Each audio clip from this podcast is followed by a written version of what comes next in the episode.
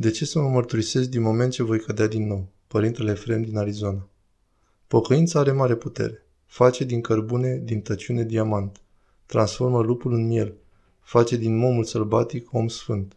Iată-l harul sângeros și îl face primul locuitor al raiului prin cuvintele Pomenește-mă, Doamne, când vei veni într împărăția ta.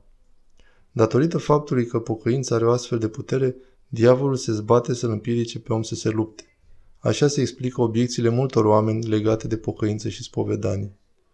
Cineva spune, de vreme ce voi cădea iarăși, de ce să merg să mă spovedesc? Știu că voi cădea în aceleași lucruri. Fratele meu, păcatul este precum boala. Nu te îmbolnăvești doar o singură dată. Te poți îmbolnăvi de multe ori de aceeași boală. Și de fiecare dată când te îmbolnăvești, mergi la doctor și iei medicamentele care ți se dau. Același lucru fă și pentru sufletul tău. De fiecare dată când te rănești, chiar dacă te rănești în același loc, pocăiește-te și te spovedește.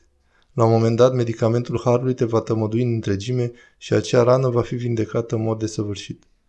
Patima seamănă de multe ori cu un copac, care are rădăcini puternice și pare că e greu de dezrădăcinat. Ai văzut ce făceau tăietorii de lemne în vremurile de dinainte? Tăiau copacii cu toporul. Imaginează-ți un copac cu rădăcini puternice, mare și voluminos. Tăietorul îl lovea odată cu toporul. Nu cade dintr-o primă lovitură. Îl lovește de două ori, de trei ori, de zece ori. La un moment dat copacul cedează și cade. Așa e și patima păcătoasă când e puternic înrădăcinată. Poate că din prima lovitură nu va cădea.